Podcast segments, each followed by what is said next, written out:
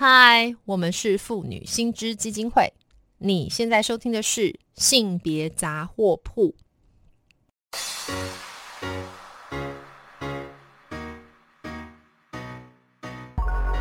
从生活看性别，与你分享生活中的性别故事。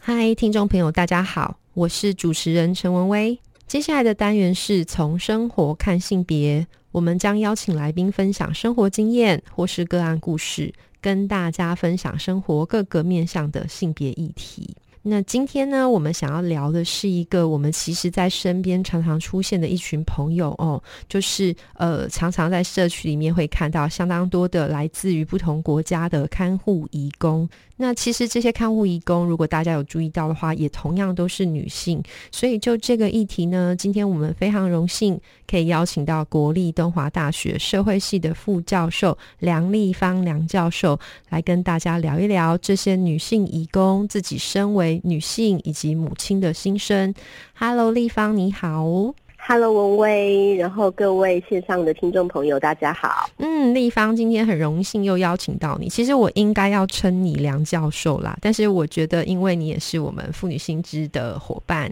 呃，也跟听众说明一下，那个梁教授其实不只是梁教授，他其实也一直在跟着妇女新知基金会一起共同来倡议。哈，目前他是我们基金会的监事。那今天呢，其实蛮有趣的。刚刚如同我所提到，呃，其实目前。台湾的社服类的义工人数，目前在台湾，我这边拿到的数据是二十六万人，已经超过了哈。那也跟我们生活经验非常相关，多数都是女性。那其实很多时候都是依靠这一群女性呢，来协助我们照顾我们的长辈啊，或是身心障碍的家人，甚至是小孩。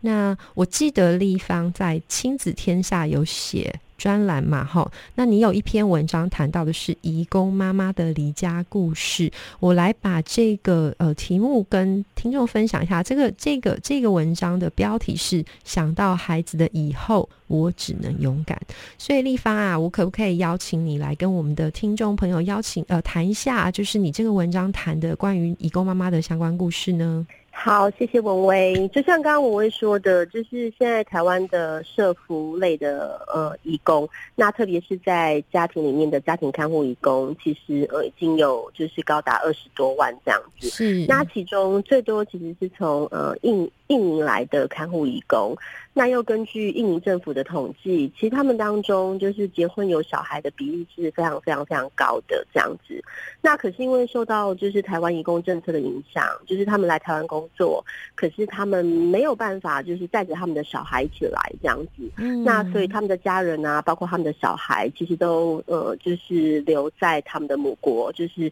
印尼啊，或者是菲律宾，或者是越南。那我自己做的研究其实比较多是呃，就是印尼看护义工这样子。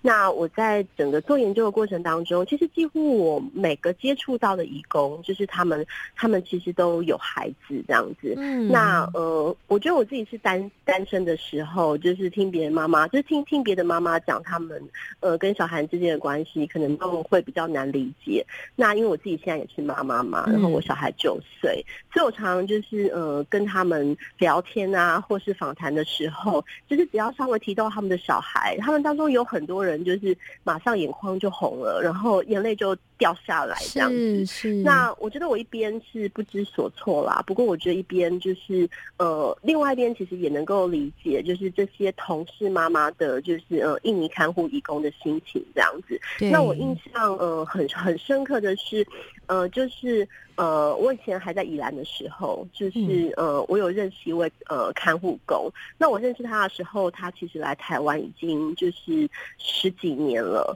那他告诉我说，就是他来台湾工作的时候，其实他两个小孩，就是老大才四岁，然后呃小的那个小孩才几。几个月大，天哪！所以他对啊，就是很难想象。所以他待在就是印尼训练中心的时候，他说那个时候其实他的母奶都还没有完全退，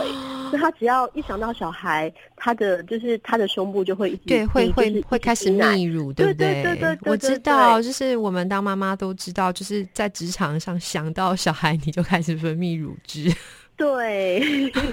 然然后，然后因为他来台湾，那也因为受限于就是台湾的移工政策嘛，嗯。就是我们以前还没有废除，就是移工三年就呃，就是他们的合约满三年，至少要离开台湾一天再回来的时候，他是大概每隔三年就是就会呃回家一趟，那可能是三个礼拜到一个月的时间这样子，所以就是他他来台湾的十多年，他大概就是回家三次。那那我印象很深刻的是，嗯。就是、呃，我有好几次就是去他，就是他呃，因为他照顾一个阿嬷，就是我去他跟呃阿嬷的那个房间，他的墙壁上就贴了很多，就是他跟小孩，就是他回家的时候跟小孩拍的照片。嗯，还有他的小孩嗯在不同阶段的时候，就是呃，可能家就是家人，就是呃，透过手机啊，透过透过一些社群媒体传给他的照片这样子。对对，那他自己的脸书上其实也常常就是会分享很多，比方说，哎，他的小孩又拿到跆拳道的冠军啊，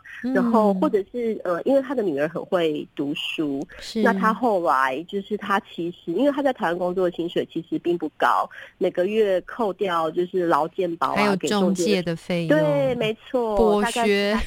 对，大概剩下呃一万一万七千块左右。天哪！那他跟我说，他自己大概就会留一到两千块。那其他的钱他就会全部就是寄回去印尼给去印尼的家人，对。那其中大概三分之一，因为后来他的他的他的女儿其实很喜欢读书，然后也很爱读书，嗯所以他带有呃每个月有三分之一的，就是寄回家的钱，嗯是支持他女儿去念一个很昂贵的住宿学校。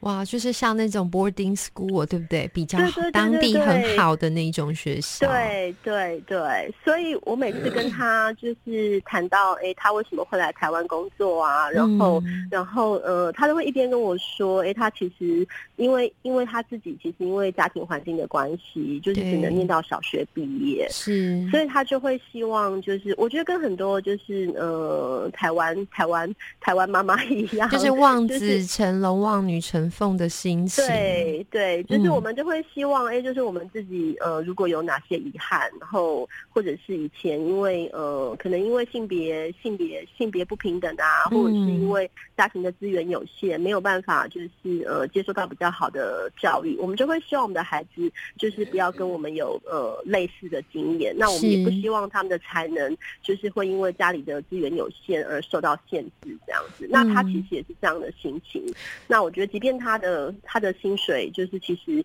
其实呃并不高，可是他却呃愿意花很大一个比例，就是在小孩小孩的教育这样。对，可是立方，我刚刚听了是真的很感动，然后也非常能够感同身受。可是我刚刚脑中不免还是有一种愤怒感，你知道，我就是很容易生气。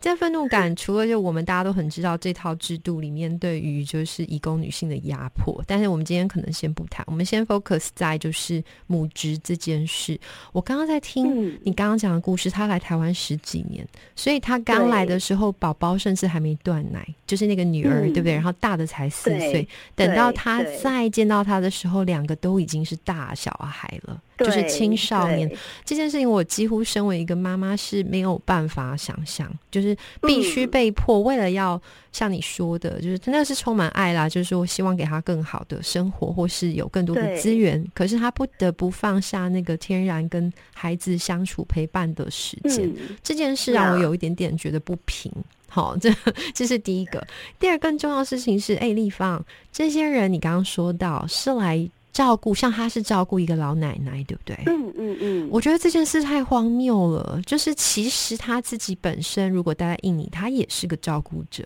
可是他到了我们台湾来，他还是照顾者，而且很妙，哦没。错，他是放嗯下自己的亲生的孩子，家庭当中需要照顾的人，嗯然后到到别的国家去照顾别人的家对人。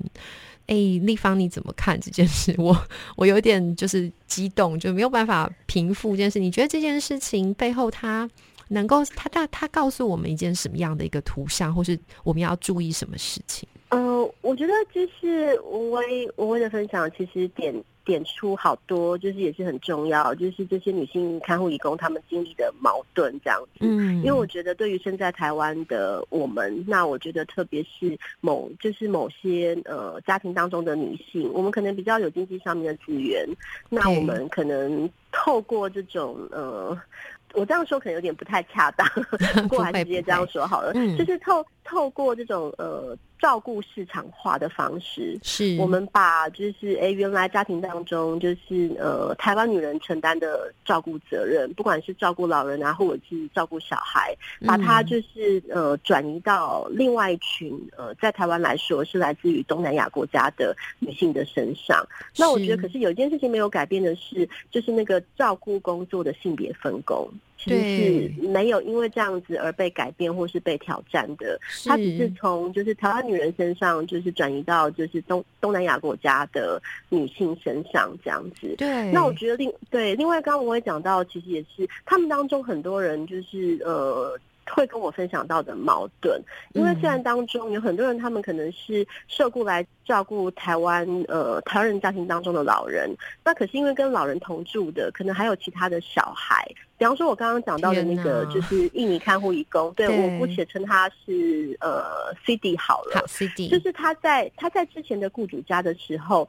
其实同同住的还有那个老人家的，应该可能是孙孙子女或者是。曾孙子女这样子，那我认识他的时候，他也会给我看，就是那个时候他跟那个小孩就是相就是相相处时候他们拍的照片这样子。那甚至有些时候看那个照片的时候，他就会一边想到就是他在印尼的小孩。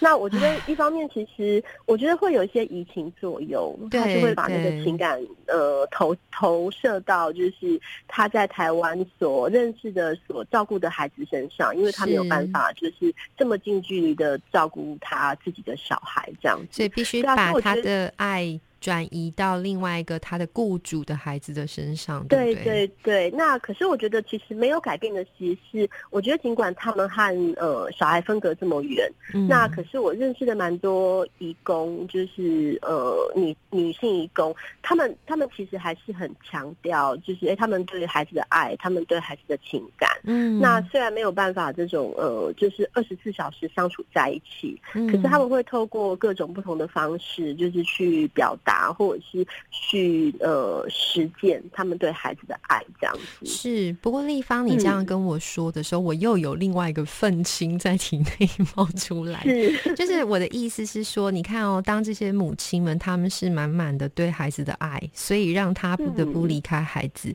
然后他必须要透过表彰或是表现说我是很爱孩子这件事，这个背后是不是一种母职焦虑啊？那我想问是说，这个母职焦虑我。我我的意思是说，你觉得像这样的现象，哈，我们无宁称之为呃照顾工作的全球化剥削。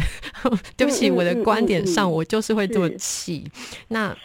我这样讲可能夸张了点，但是我还是想要正面一点看待，就是说，那如果你觉得如果正面一点，像这样一个母职的焦虑，或是说这个母职现象，我们有没有一个新的解读的方式来看待？又如果说我们作为其他的母亲哦，在台湾，那我们遇到了这些义工妈妈们，我们应该要用怎样态度，或者我们可以做些什么来支持他们？呀，我觉得就是文文的观察真的很棒，就是呃，我觉得一方面啦，就是只是爱生气啦，对呀。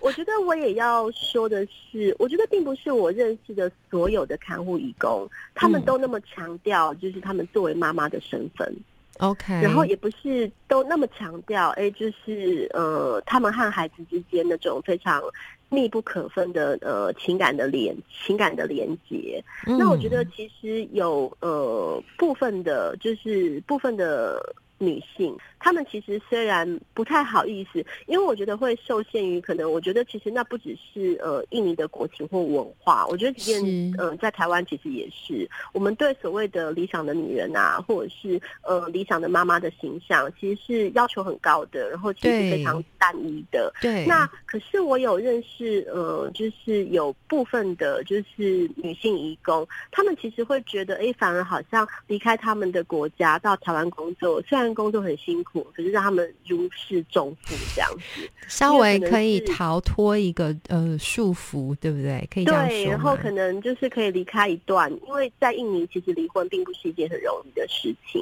然后可以离开一段，就是 其实他们就是很想要逃离，可是又逃不掉的婚姻这样子。了解。那对，那我觉得刚刚文文其实讲到，我觉得另外一个那个母职焦虑啊，其实我觉得跟很多台湾女人其实也是很像的，因为其实呃，就印尼而言，他们其实在国内有很多的社会舆论，其实是很。责备这群就是呃离开自己的小孩，然后到海外工作的女性义工，是是，就是对于他们其实是呃责难大过肯定的，因为会觉得哎，他们其实是呃不就是不负责任的妈妈，你们怎么可以抛家弃子？对，没错，没错，没错。那尽管他们其实呃在。经济上面就是呃非就是其实他们是透过经济的方式，那当然还有其他各种不同的管道啦，其实是去呃支持他们在某国的家庭。那我觉得可可是从比较传统的性别性别的文化观念，就会觉得他们没有扮演好一个就是母亲该扮演的角色。了解，所以立方，那我觉得因为我们时间关系，最后我们只剩一点点时间，我想问你，所以我们可以做什么来支持他们？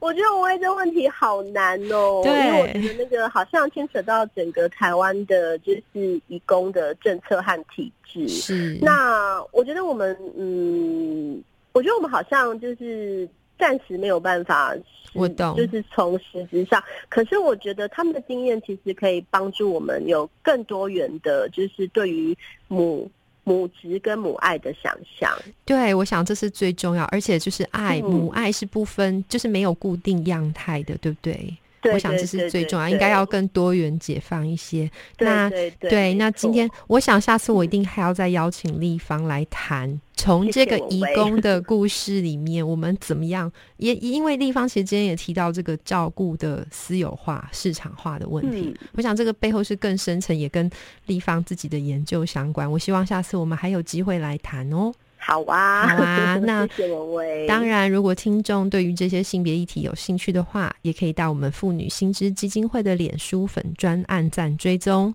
或是发了我们的 IG 网站。那当然，我们更欢迎捐款支持妇女新知，继续争取性别权益哦。今天真的再度谢谢立方来跟我们的听众分享哦，拜拜。